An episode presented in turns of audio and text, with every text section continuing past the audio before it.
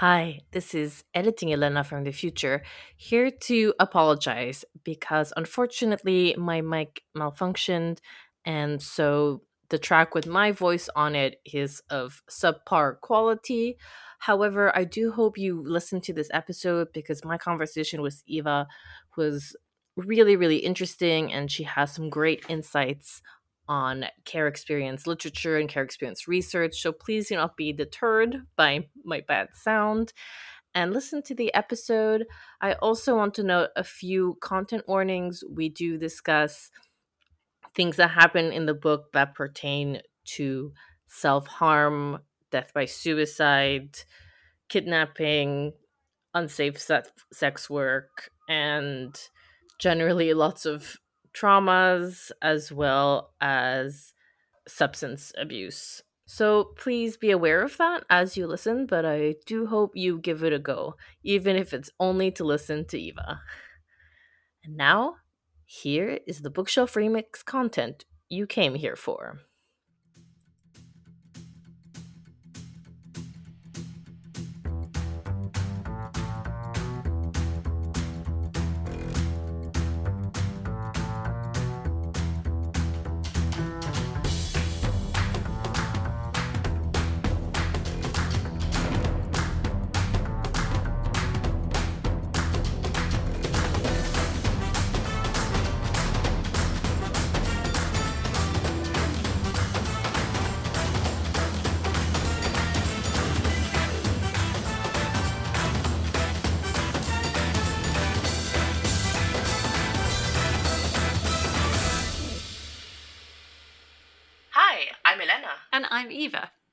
Listening to Bookshelf Remix, podcast where we read books by underrepresented authors and geek out with deep dives. Today, we are discussing Jenni Fagan's The Panopticon. This is a YA book based on the author's experience in the care system. Set in Scotland, the novel follows Anais Hendricks, 15, as she is remanded to a group home, the Panopticon. Anais is a suspect in the assault on a police officer, but the book is more of a slice of life than a crime mystery. I invited Eva A. Sprecher, the person who recommended this book, to join me on the pod. Eva, would you like to introduce yourself to the listeners? Yeah, sure. Hi, my name's Eva, and I'm a PhD um, candidate at UCL and the Anna Freud National Centre for Children and Families. And I guess I'm super interested in this book because of my research, which is all about um, care experience and, in particular, the relationships which form between uh, young people living in care and their foster carers. Just for our non UK based listeners, whenever we're going to be saying care experience, you might have heard it referred to as foster care in North America specifically. Yeah. I don't know how it's referred to in other places. Yeah, and actually in the UK, care experience can mean in the UK we would say there's foster care, but there's also residential care. So when we say foster care, we mean living in a family type setting with one or two carers. And residential care, which Anne lives in, is more of a kind of group home setting, like a children's home. But also, care experience can include being in secure accommodation, which gets referred to in this book, which is more like a juvenile detention center, mm. or even being in a hospital um, under a care order. Yeah, I think in general, I would have also grouped all of those, and we would just call them a group home, or we would call them something like that, or like mm. Juvie and stuff like mm, that. Yeah. Like, it would always like, especially if you watch like Criminal Minds, like they're often paired together. They're like they were in and out of foster care and juvie. They're like it's the same thing. yeah, it's like uh, a shorthand, isn't it? Yeah. Um, but can you just say briefly how you got interested in this area? Do you personally have care experience? No, no, I, I don't have care experience. The reason why I became interested in this was when I was a teacher. So I originally trained as a teacher after doing my undergrad degree. And I had the good fortune to work with some young people who were living in care. And I just had the overriding impression that though these kids were just objectively excellent humans that there was just not the right provision for them. The school didn't do we probably didn't know how to do the right thing for them and we certainly didn't do enough in my opinion and yeah their needs just seemed quite sidelined by the mainstream education system and yeah uh, i just felt like we can understand these young people better and we can do better for them. And that's why I was interested in researching this area more. Yeah, and I was unaware before I met you that care literature was even a thing or like literature written by about the care experience by people who have care experience and i just remember my family was kind of an accidental foster family when i was very young so when i was like 4 to 6 we took in a young boy who was being abused by our neighbor who was his official mm. foster family and so my mom just found him in an abusive situation and like took him out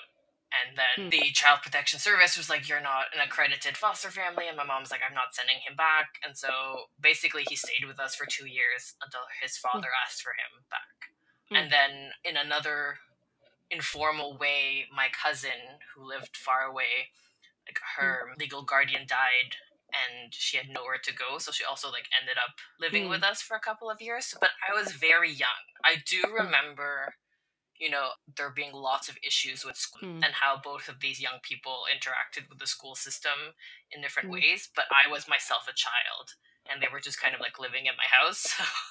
I, yeah. I don't have the most vivid, lucid memories of what was going on. But yeah. I do remember reconnecting with the boy who's now a man years later and being like, oh, yeah, I think I was one of your foster families. And he's like, which one? Like, after you, like I had seven. like and I was like, oh, yeah. oh, okay. yeah. Yeah, it's um yeah, unfortunately that aspect of it is yeah, not an unusual story. The fact that uh, yeah, in um in the UK, for example, it's not unusual for a child to move three times in um, one year, um, even though that should be incredibly unusual. Um, it's mm-hmm. it's really not. Um, but actually, yeah, the situation with taking in a, a child who is with a neighbor, I mean, yeah, that that's pretty extraordinary. It's not something which um, happens every day, and certainly not here. The systems are so rigid often that there's not space for that kind of natural kindness and um, sort of community coming together almost to care for a child, saying, you know, this child isn't legally my responsibility. I'm not a foster carer paid to look after this child, but I'm going to do it.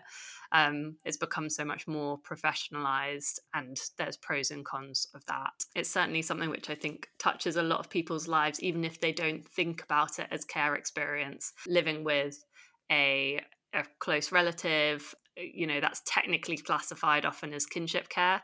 So yeah, it's it's a broader definition and it's got fuzzy boundaries as well. Yeah, I think in this book, Anais does say at some point she changed social worker more than twelve times in a year at some, so that's mm. more than once a month.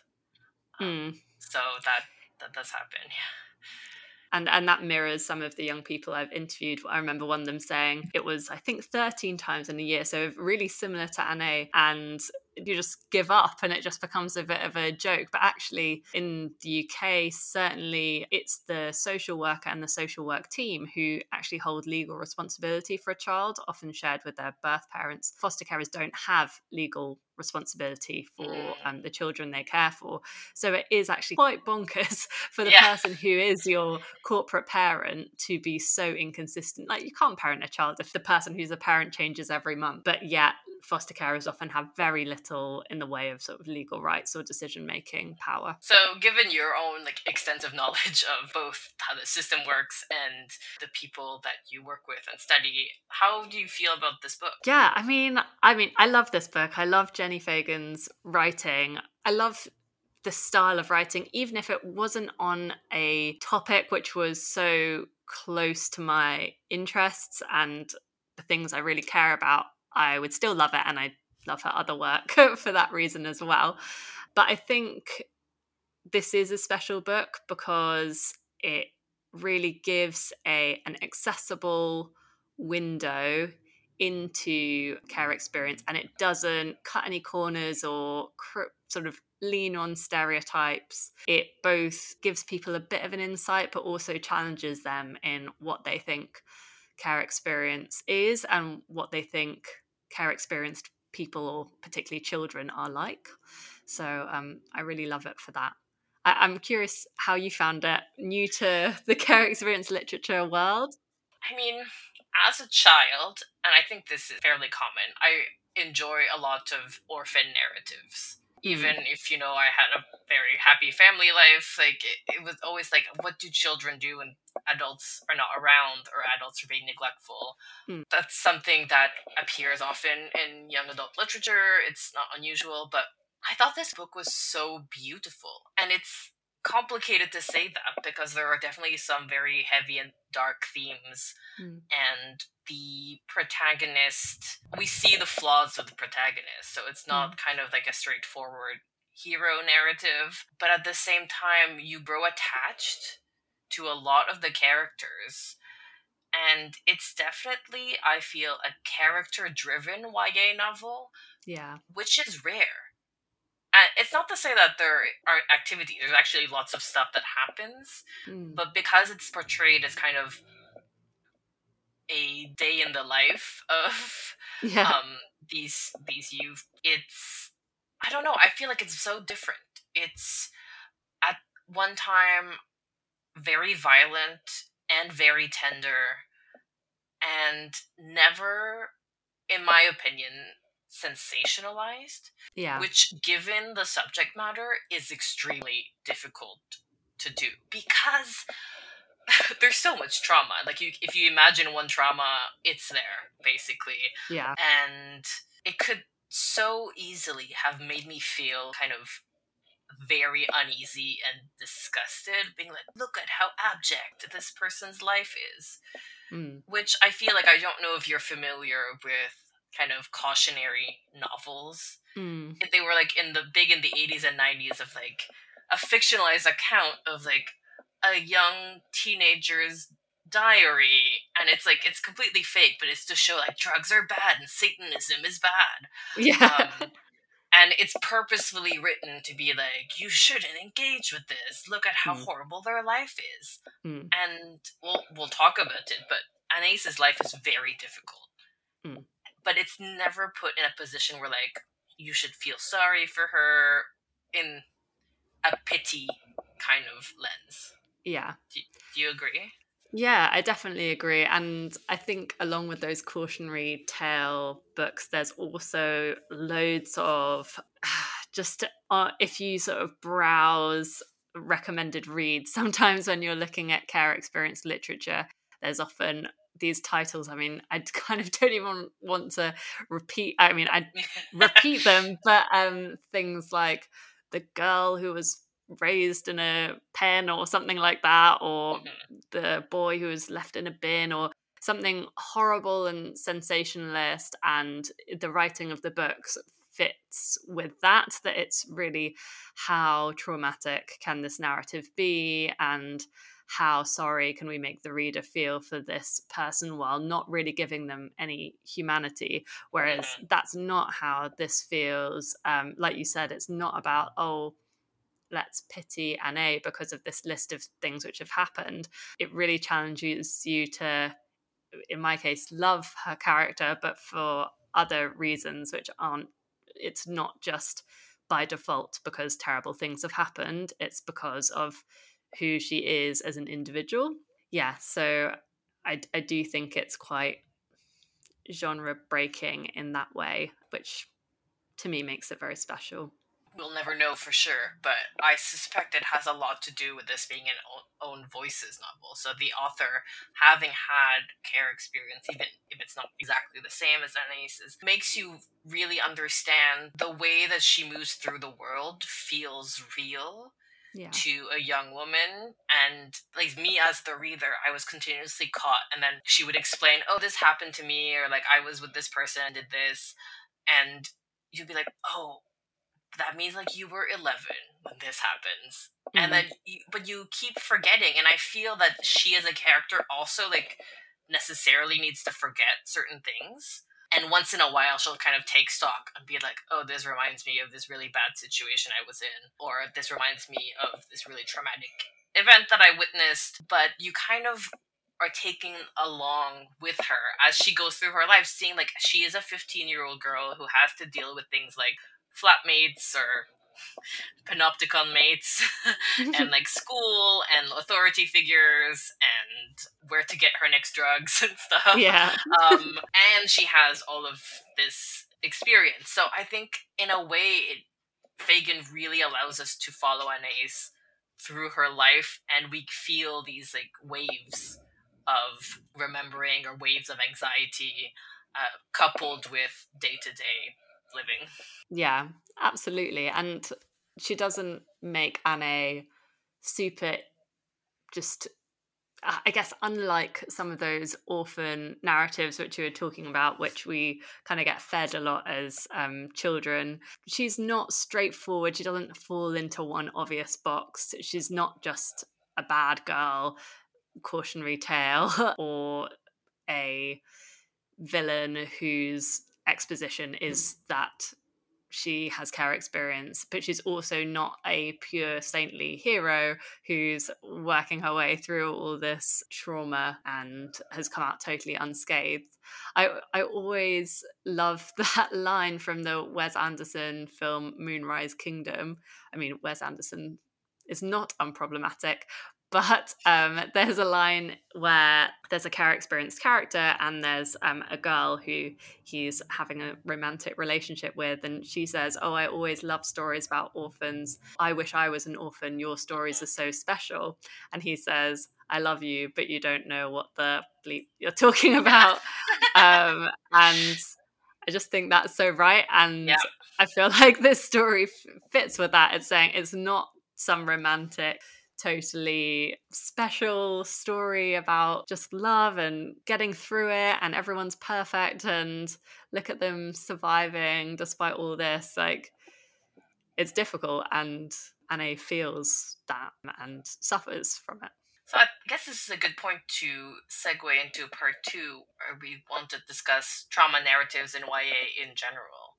Do you have any kind of other ways, like good or bad practices of addressing trauma in YA narratives that come to mind? Yeah, um, I guess I would like to at this point say if you're really interested in this, particularly in um, uh, care experience narratives, I would recommend reading the blogs of Kenny Murray, Rosie Canning, and Dr. Dean Mitchell, who talk about this quite a lot. And so, lots of the things I'm going to say to cite them, they're all care experienced people and writers. Lots of the stuff I'll say is definitely inspired by uh, their their thinking. But yeah, I'd say some.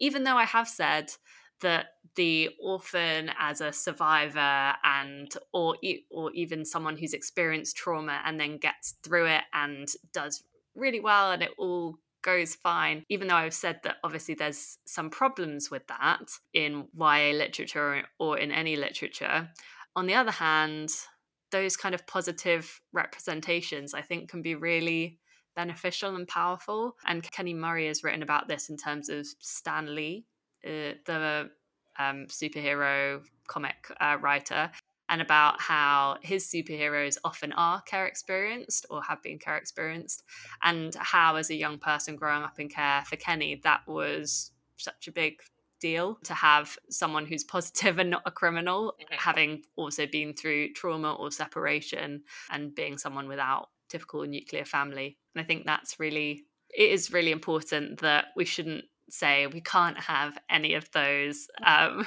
I mean, it makes me think of inspiration porn in mm. disability areas and it's you know I, we don't want to say that disabled people can never do things like have a job or a career or can never swim across the channel. achieve higher education or like exactly. We don't want to say these things but it's i suppose like who is it serving? So i think you said it well when you said like someone who is care experiencing it's really useful for me to have these role models or to have to see yeah. that it's possible. I, like i don't have to let my experience put me on one inevitable path. There are things that are possible. I don't have to become a fatalist to give up. Uh, it's another to say, look, you know, this person was, you know, the victim of lots of intersectional systems of oppression and they overcame it so now we can yeah. feel good about ourselves and and to make that a prototype yeah. for us or a, a moral lesson to suggest that people who it's not easy for or who aren't forming societally in the way that we expect that that's because of something individual to do with them. Whereas frequently what's going on is we as a society have not done enough. We have not like filled the gap of something which has gone quite wrong and that is our responsibility particularly for people in care where there's the government and is the corporate parent. So it's their responsibility to fill that gap yeah so in the book anais is sent to the panopticon because she is suspected of having assaulted a police officer who is now in a coma. So this is kind of a very tricky situation where if she's found guilty, she will be sent to what sounds like a military camp. Um, but yeah, a detention center. They call it high high yeah, security. a high or, security unit or a secure unit. So that Yeah. would be a, a locked. secure unit that's on an Yeah. island that no one knows exactly where it is.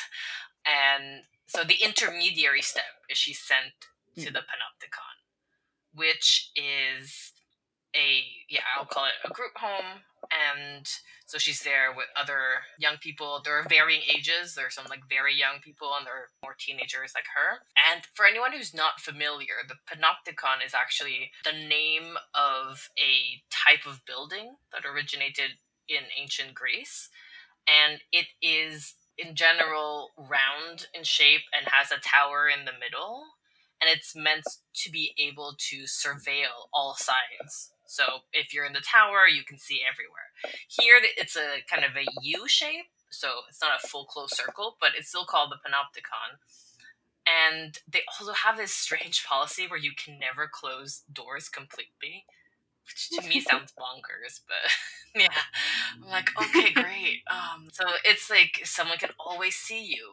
And part of Anais's, I don't know if it's a coping strategy or if it's just the way she structured her world.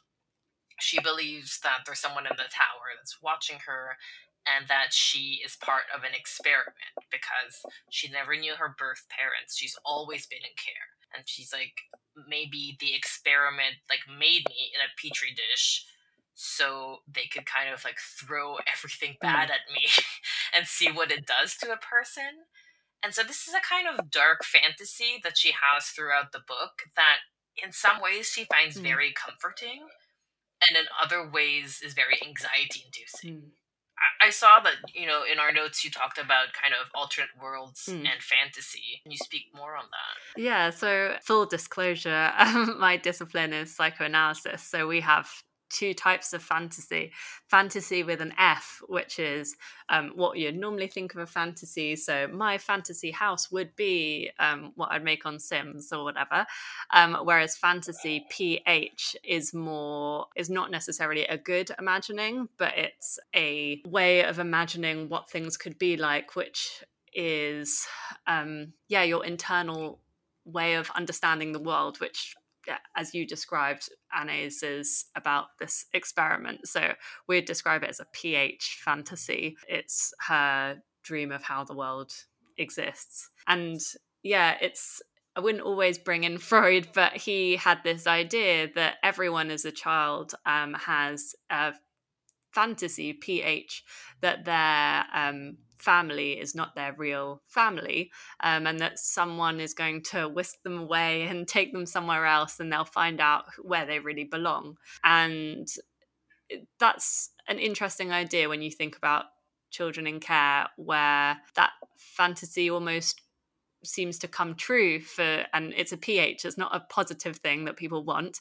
but it's um, that dream or nightmare seems to come true and they may not discover where they belong. And yeah it's very rupturing to your worldview to not have a sense of where you sit in the world. And yeah it almost seems like Anne's imaginings about the experiment might be a way of explaining why does all this terrible stuff keep happening to her? If this is just how the world works that's just so terrifying and you can never escape that if that's really what the world's like. But if it's a an experiment then if you're smart enough and sneaky enough and fast enough maybe you could get out of there, maybe you could beat them. So you could see why that would be a useful defensive strategy. And yeah, um, often for young people living in care, there's a lot of you know mistrust of services, not just um, for individual defense reasons, but also the a service might have taken you away from the people you love most in the world, regardless of mm-hmm. whether that was the safe thing for you or not. It is not always straightforward. And also, there are abuses within the system, and that is sort of hinted at here. Um, they talk about restraint and, um, yeah, where children can be physically restrained while living in group homes and often really hurt or killed. So, uh, the the system is dangerous in reality in in the way mm-hmm. that it is without any experiments. Do you want to talk a little bit about the other kind of peers that we see in the book and kind of their relationship to Anais and the fact that Fagan has done a concerted effort to present like different types of yeah of people in care. Yeah, so I I mean I really like this aspect of the book in that the her friends in the or or some of them not friends in yeah. the um, home um, really have different experiences. Some of uh, one of them is a, a young mom who um, has a diagnosis of AIDS, which is also a very different kind of trauma, a very different kind of experience to be a mum living in care, but also quite a common one. Um, and so, really important to have that represented there. And not every child has necessarily experienced intentional abuse or maltreatment from um, birth family members. There's one young boy whose mum is very unwell and that's why he's living in care at yeah, that she has cancer, so he has to be in care because yeah. she has like difficult yeah, cancer. Exactly. And I mean that I mean obviously that is a trauma, but it's a really different type. Mm-hmm. And I don't mm-hmm. think people always think about all the different options or stories which could bring someone to care, but they all share, and this is a phrase I use probably too much, but every child in care has lost one thing, which is the chance to live consistently, safely, and continuously with their birth family. Uh-huh. So I think we shouldn't go around sort of what well, we should try and understand those differences, but we shouldn't go around saying, oh, well, that's a less bad experience than this. Like there, there's a shared experience of loss for every yeah. child who's living in care. And you know, so Isla, the mother, um, is also self harming hmm. quite a bit, and she's self harming specifically because her her children got AIDS in utero, I hmm. believe, and so she so she's very young and she's dealing with like being separated from her children and with this kind of guilt that she's putting on herself. And so we do have, I feel like, a very honest and generous portrayal of someone who self harms. Mm. I feel like Fagan really portrays Isla as a full human being. You know, sometimes like just hangs out with her friends and she's in a relationship with Tash who's another young girl there. And so like I feel like Isla is very confident in her own sexuality and you know loves Tash at some point. Like they get they go out for like a picnic and they get married. It's like super sweet. breaks my heart. And so in that size like you see like these girls are together. They're in like a very committed relationship when you think about mm. it. There real there's a lot of like mutual support going on. And Isla also cuts herself and self mm. harm. So I think that also is, is an important representation of mm. a complex character. Hmm. And Tash is also a sex worker, and the way like they she goes out with Isla and like Isla like spots the car registrations to make sure that Tash doesn't get taken off by mm. evil customers. And unfortunately, that does happen, and that's also heartbreaking. And so when you say about like things about being separated from those you love, like I feel like at the end when Isla dies by it's unclear if it's by suicide or if it's she just cut too far and like how they all rally around mm. her and how even the social workers and the care workers are like really trying to have special dispensation to be like no they all must go to the funeral. We're going to like arrange for they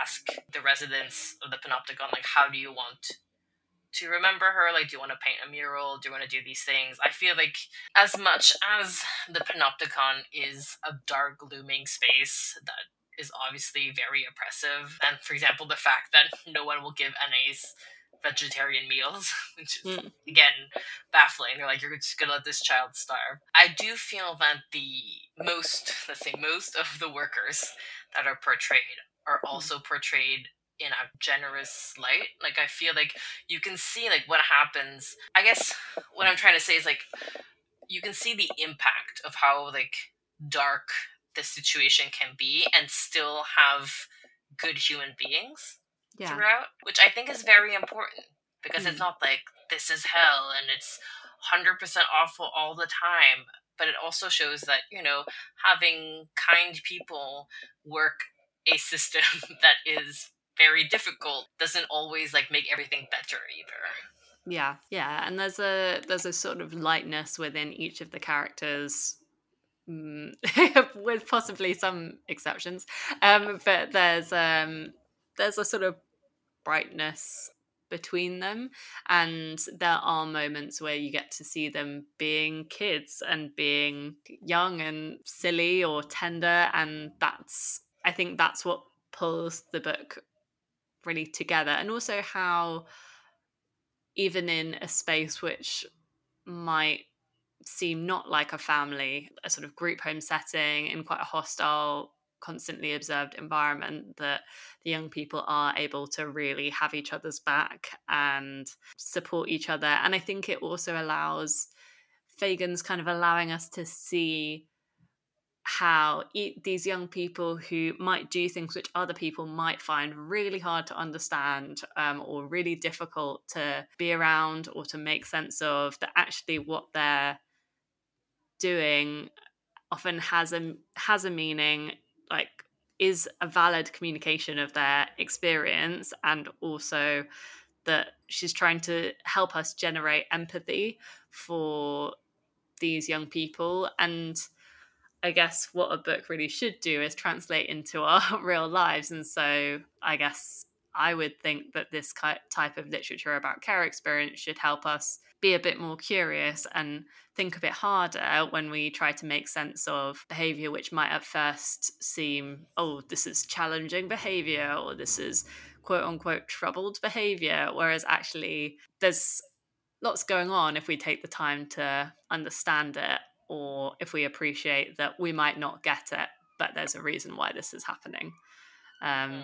it reminds us in me of that uh, of our discussions about authoring autism and how Hugo talks about how communications, well, that there, are things that autistic people may do, which not everyone will immediately understand the meaning of that. For example, fecal smearing. They might think, what is that? That's why have you done this? There's no reason. This is pathological. This is not a valid communication. But just because we don't can't easily understand it from an external point of view doesn't mean that there's not a valid communication in there mm-hmm. and it is not for a reason it's not serving a purpose and i think that's the same for people with experiences of trauma that some stuff we, we might think oh why why is anne fantasizing about all these other possible lives or the experiment that's not what's happening but there's a reason there's a function to that it really informs her actions sometimes and that's where from the mm. outside mostly adults don't un- always understand her. For example, the way she acts in regards to the case against her with the police officer. Like to adults, it seems like she's not taking it seriously, but mm. from her internal logic, it makes complete sense. Um, yeah. It's just that no one else is privy to her internal logic. yeah. This is a good place to take a break, and yes. we'll be back shortly.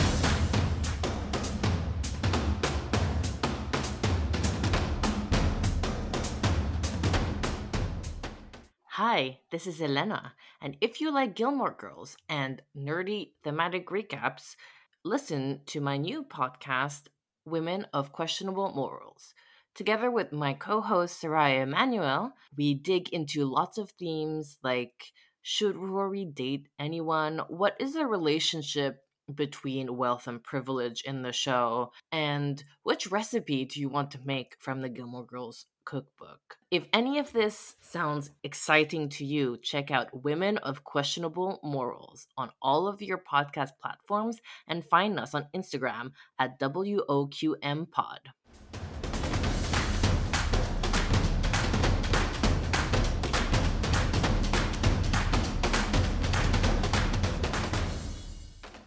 And we're back. So there's one thing I I wanted to say before we move on. How did you approach this book, given that it so heavily uses Scottish brogue? and like Scottish slang. And I realized that I've been living in Scotland for five years. So for me, it felt like kind of like warm to see this represented in a book. Like Fagan yeah. is from Livingston, which is around Edinburgh, and the people in the book are mostly, you know, working class and things like that. So it's like a different slice of the population that is represented in a lot of media. I just I found it like very true to life. Like I would feel like yes, a 15-year-old who grew up in care would definitely speak this way. I read lots of reviews that were like there are too many f-bombs like and I was just like but it doesn't sound like an adult trying to be cool. it sounds yeah. like no, this is how these young people do speak. But I'm curious, like, given that you do not live in Scotland, like, was this a deterrent? Did you like this? I think it's something I really enjoyed. So I really like reading Scottish literature because it is excellent. Um, so I think probably one the first time I would have read literature which had Scottish colloquialisms, I would have maybe been a little bit lost. But I think over time now I kind of have a voice in my head of what what that should sound like or mm-hmm. what this the word a word written in this way should be pronounced as. I have the advantage of my partner being Northern Irish, which is not the same accent, but there's some similarities. similarities. And so that that helps. And I guess another care experience literature b- book, Shuggie Bain, is also written in Scottish colloquialisms probably more strongly it's a glasgow accent but mm. but yeah i think when, when i came to read panopticon this time round i was very much in a mood of having read quite a lot of scottish literature in the year so it, it sort of didn't clash but i don't think i would have always found it easy to navigate. You can hear from my accent that I am a Londoner. we will not hold that against you. I, I'm just trying to think of reading other books that plunge you into a completely different type of language, and that could certainly be a mm. barrier. Mm. But yeah, I found that it was understandable through context. Yeah, yeah. And for me, like just seeing a Dinnikin represented, I was like, oh yes, this is really good. I just yeah, it it felt me feel a non-Scottish born Scottish resident, like feel very at home, which I think is a wonderful thing to find yeah. in the book. And I think it's something which I, I do like the challenge of something written in a different sort of dialect or with different colloquialisms to my own. I do like being challenged by that and picking it up. I remember reading uh, Marlon James's A Brief History of Seven Killings, which has some chapters which are in quite heavy Jamaican patois. And that was tough. Like I found that pretty tough to mm-hmm. pass. And but then again, like through the book, you're learning and I guess trying to get a voice in your head and then getting a flow to how you internally read it. So it was definitely worth it. so I see in the notes that you mentioned that Jenni Fagan did an interview for Granta. I love Granta. what was that interview about? yeah, so it was a podcast for Granta when she was awarded um, Young British Novelist, uh, a Young British Novelist Award a few years ago, and she was being interviewed predominantly about this book and where her what direction she was going with it um, and i guess what i was so curious to read was that Well, there, there were so many things in this interview. It's brilliant. I really recommend listening to it. Um, but one big thing she mentioned was the question that she wanted to answer with this book, because she said she starts all her novels with a question. And the question here was can you be truly autonomous in this world? Um, and particularly, I guess, in, in this world of care experience with all the close observation that entails. And so I think while some people, even the interviewer, was asking herself while she was reading the book, could I love this child? And I guess that's not the question which Fagan was asking. The question in her head, and everyone might have their own, was yeah, can you be free? And what's the cost of that freedom? That's really interesting. That would be interesting for me to like reread it knowing that that was her intent because mm. Anais is definitely very resourceful. So whether it's when she's remembering things in her past or things that are ap- happening now, for example, she gets an electronic bracelet uh, to be monitored by the police and she finds a way to like use her contacts to find someone who's going to like take the tag off even though it's like futile. Knowing a man with a dog. Exactly. So yeah she's incredibly resourceful like the way at the end she manages to escape like with the help of her friends. So there is this constant push and pull between her feeling really observed and feeling powerless and frustrated but she always kind of bounces back even if those efforts are misguided or even if she herself isn't 100% sure that this is what she wants. For example it's hinted at that she was in a kind of codependent abusive relationship with an older man who was also her drug dealer and now he's in prison and he wants her to come see him and then he says he's out of prison and he wants her to come and you can see that she's like I don't really want to talk to him anymore but he's also an important part of my life and I felt that also mm. felt very, very true to life. I, I, feel like I'm repeating hmm. myself all the time, but I'm just like I, I recognize that feeling, and I can recognize how, as someone who has had no constant, no hmm. tether, mm. um, how going to see this objectively heinous person, um, yeah. would seem like a good idea. Yeah there's this truism when people talk about care experience, particularly like clinicians or psychologists, when they talk about um, children living in care, that often, for example, when a child comes to live in foster care, um, what's really becomes valuable is things being predictable and any level of things being constant. You mentioned before, um, Anne talks about having moved 50 times or something, um, and some crazy number of times. And so any strand of consistency becomes really important, even if it's a bad strand. Um, and so there's often this um, thing, and I don't think it's true for every young person, but this idea that often a child will try to cause a foster placement, for example, to come to an end mm-hmm. because the thing which is predictable is it's going to end. And so, if they can take some control over that by pushing for things to come to a close, then at least it proves your theory of how the world works or your fantasy of how the world works. Yeah, they're they're gonna go and this is gonna end. Um, uh, or for Anne, um, he, he'll be there in all his horribleness, um, he'll be there consistently.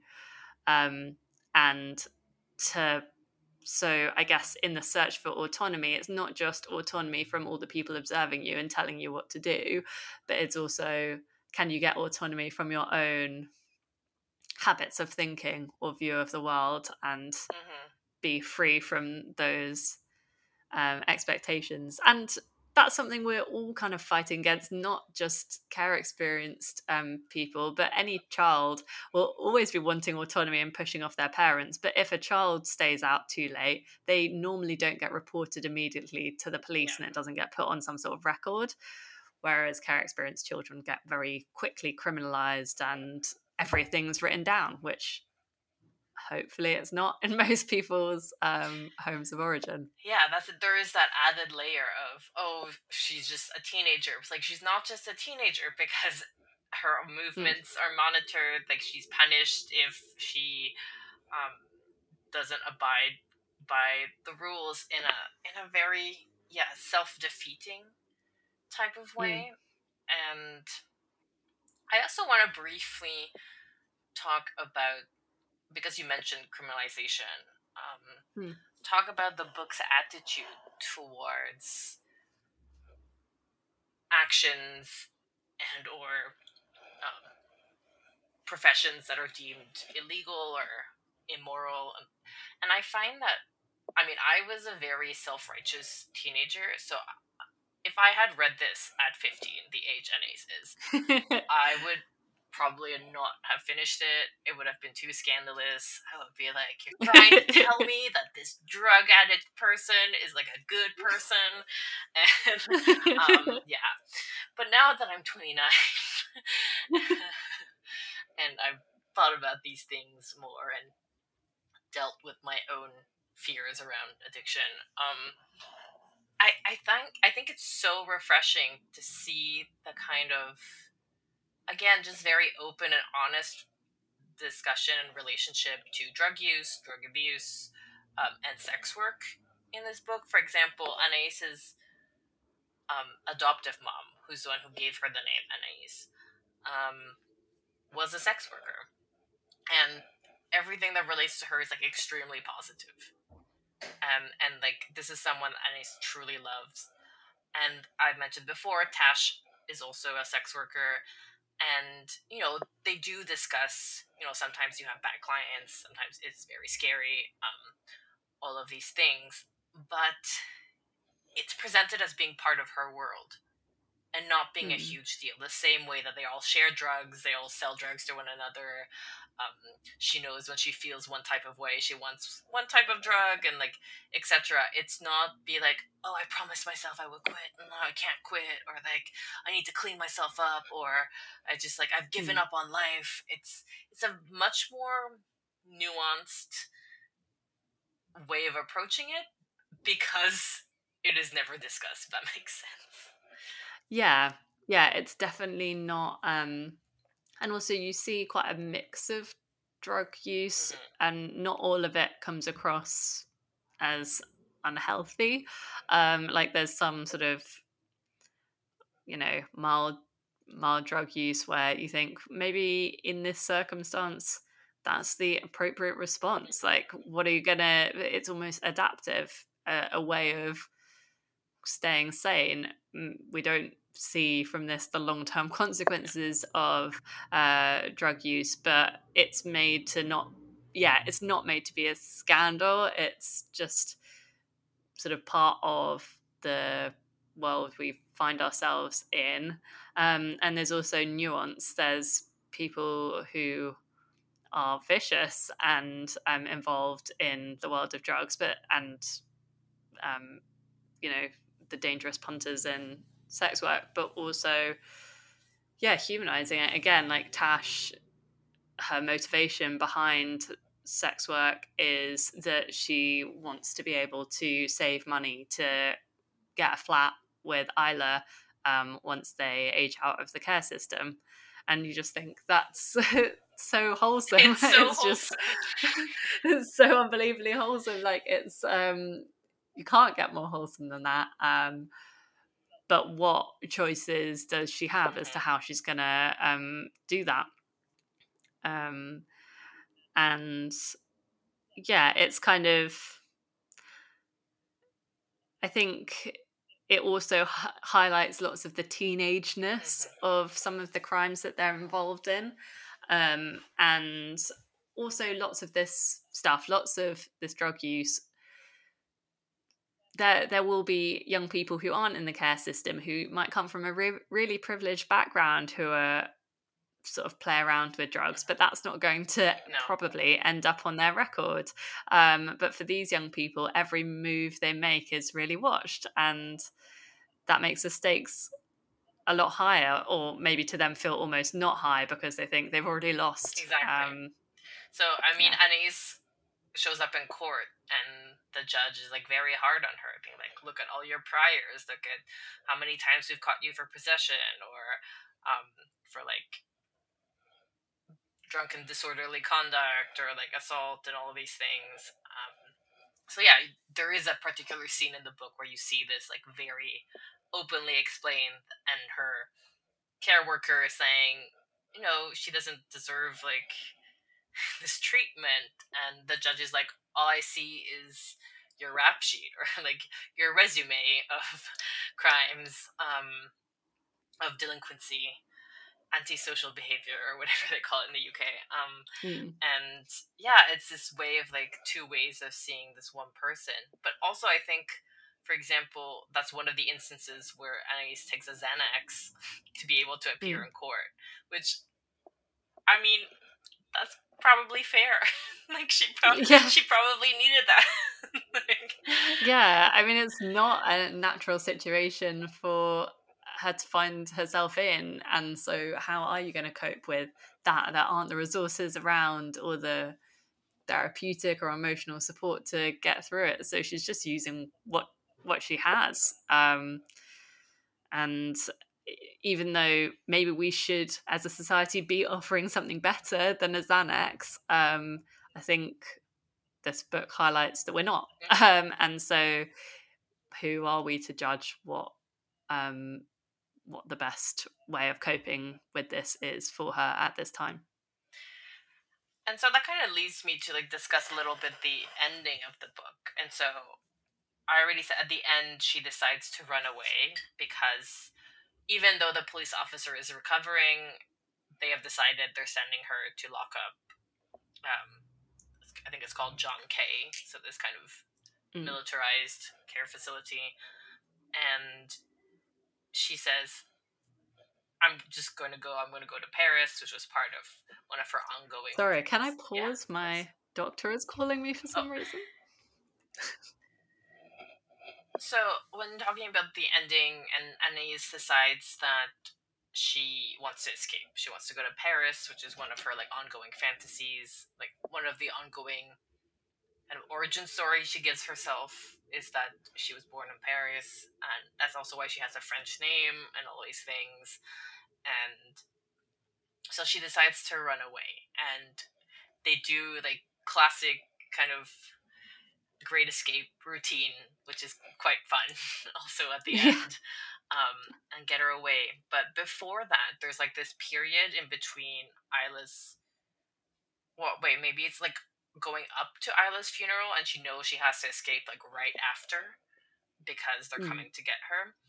And I just want to read this this passage. So, just a note, Anais has a like a strong sense of style like she very proudly says like she goes to vintage shops and she likes to like stand out and be different with her clothing. Um so i thought this line was very interesting and very touching in a way. So she says i washed my hair twice. I'm wearing my oldest converse. They look so shit and worn but they're great. I put gloves on and a scarf. I'm dressing myself like i'm somebody else's bairn. Carefully like it counts and it's this kind of like ritual that she's like i know uh, this is my break. So when we're thinking about autonomy and all these things um i'm i'm moving on. And she's just like this idea that i she starts saying i started dr- dressing seasonally. Like putting on coats when it's cold as opposed to walking around in a crop top all the time. Um but this idea like i'm taking care of myself like as if i were someone else's child. Like mm. it counts. And I mean, that kind of broke me a little bit because mm. it was so simple, so tender, but also like this idea that sometimes you have to think of yourself as being someone else in order to justify taking care of yourself. Um, mm. or like in order to gather the strength to take care of yourself. And this kind of I've I read that as her kind of accepting like I'm I am a I could be a child of the experiment, but I could also be someone else's child that deserves to be taken care of and I can I can go there. Um but I mean, the book ends unresolved. Like she's she's successfully escaped the panopticon and she's on her way to Paris, but we never see her get there or any epilogue or anything. And why do you think that is? I think I mean, firstly, I totally agree that that line was uh, those little moments where she lets us into what it's really like to not be the child of anyone and to have to do that for yourself is uh, pretty heartbreaking.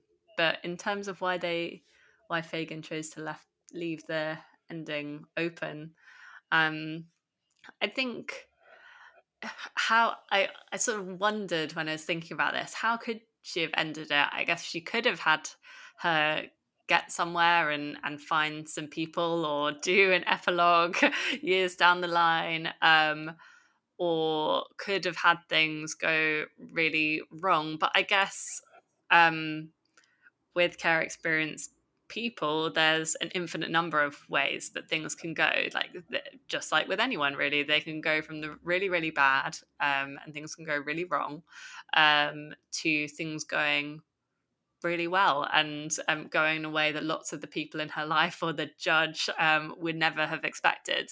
Um, and I guess maybe Fagan wants to leave that open to our imagination to not shut Anne down to one possible future, that there's so many directions that she could go.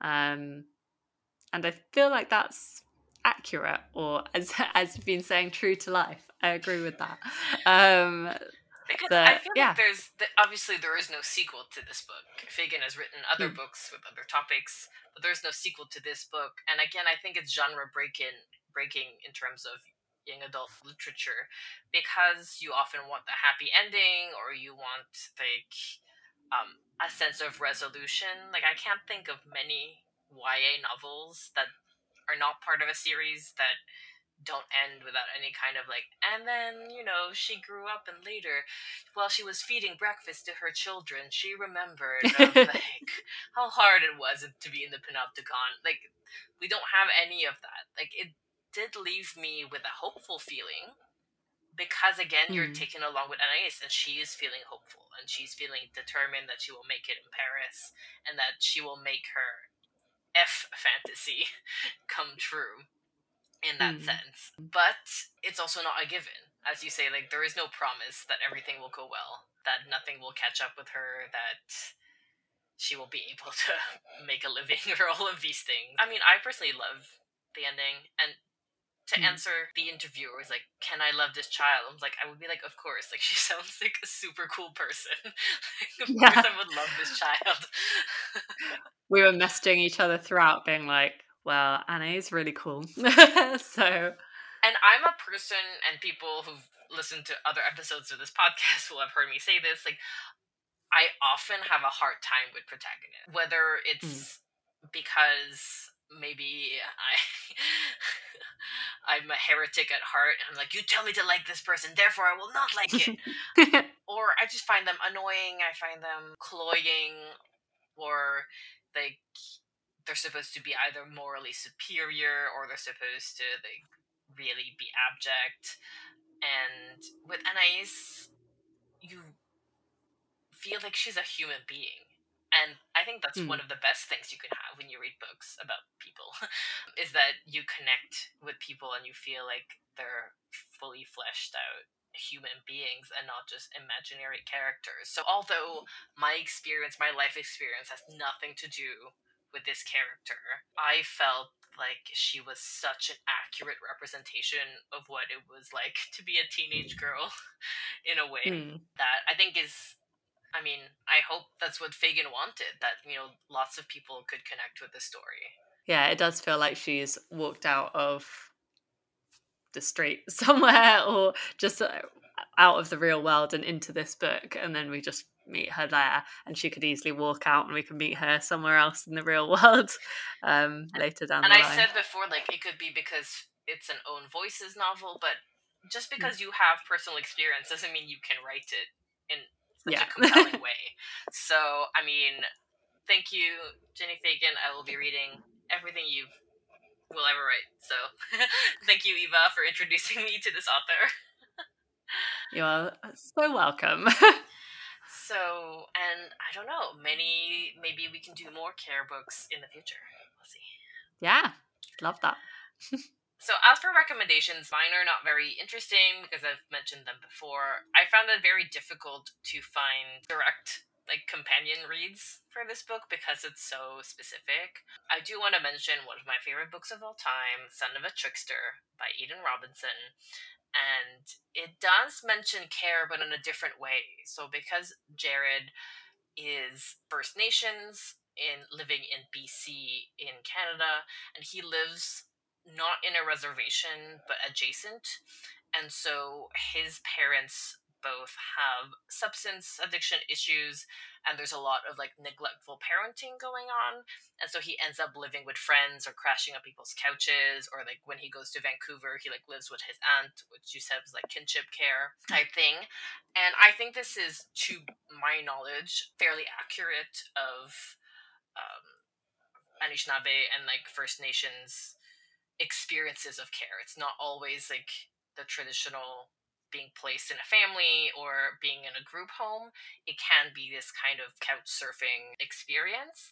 And that's also another book where I feel that the relationships with people who have substance addictions is complex and beautiful as well. So I thought it was Hmm. a good map up. And the other one might seem a bit more random, but the fifth season by N.K. Jemisin, just because there's a fulcrum, and the fulcrum is basically a panopticon. And one of the characters um, is taken from her family and like kind of placed there and in this militarized environment. And as I was reading the panopticon, I just kept visualizing the fulcrum in my mind. so I felt I had to mention it. What about you? Um, so I've got a few, um, and I've only selected uh, books by care experienced authors. Um, so one which is just fantastic is My Name is Why by Lemn Sissay. And that's um, an autobiograph- autobiographical book um, of Lemn Sissay going through his care records and trying to kind of make sense of the way he's described in them and how his life fits together and also his experiences of being um, a black child in a very white area during his time in care and how he made sense of yeah how he was seen. Um, and Lemn Sissay is great his poetry also fantastic. Um, another book which i loved um, a recent release relatively recent release is that reminds me by derek owusu which is one of the books um, which has been published by Merky Imprints, uh, the Merky imprint of Penguin. Um, and it's just a really poetic book. If you can find videos of Derek Owusu reading from That Reminds Me, it really brings it to life. Um, and again, a lot about his experience in care and particularly around the intersection between care experience and experiences of race and mental health. Um, and substance abuse as well. Yeah, I listened to the audiobook and because oh. it's so poetic, it was really mm. it was really wonderful. I also now took out the ebook from the library to mm. uh, be able to read it as well, but it is a great experience. But yeah, it does it is a in a way more graphic possibly yes. um, than yeah. the panopticon it's not ya um, but i think yeah. it was also interesting to to see the representations of someone that's in care but then also goes back to the birth family which mm. is to my knowledge also a common thing when we yeah, think of really like people who like are always in care like anais but there are a lot of people who go back and forth between yeah. birth parents and a kind of non-birth parent caring situation yeah and that's obviously a hugely confusing experience because you're being told it's not safe and you can't live there but then you're back and living with people who you truly love as well. Um, and yeah i think all the complexity is in there but it's definitely not a light read. My name is why is uh, emotionally hard hitting but not as graphic as that reminds me.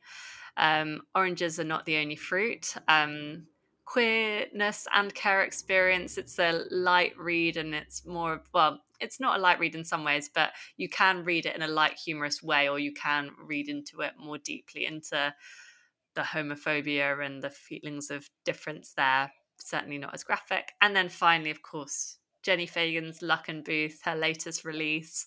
Um, set in a Edinburgh tenement and as the book goes on you're working up the floors of the tenement and also working forwards in time and hearing the different stories that that building holds.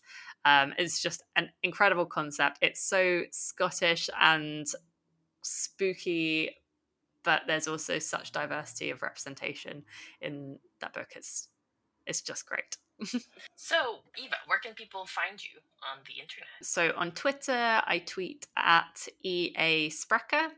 Um, and on Instagram, um, my handle is wind up underscore book underscore chronicles and i'm also quite boringly on researchgate there you can read my uh, sort of published research at eva a sprecher but i don't have a researcher website yet not yet but you do have a podcast. Oh, yes, I do, um, which is called Who Cares About Research. And it's, uh, I sort of co host with um, Sophia Hall, who's the founder of the podcast, who is a care experienced advocate. And we together interview researchers about social care research, um, particularly stuff which is new and talk about it in very accessible terms for anyone who's interested in learning about social care research. You can find me personally on Twitter at Elena G. Mamarill, on Instagram at Spinoodler, and on my website, elenagotsimamarill.com.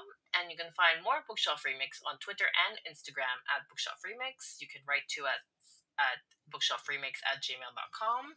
And you can support us on Ko-fi.com. That is also where you will find our full episode transcripts.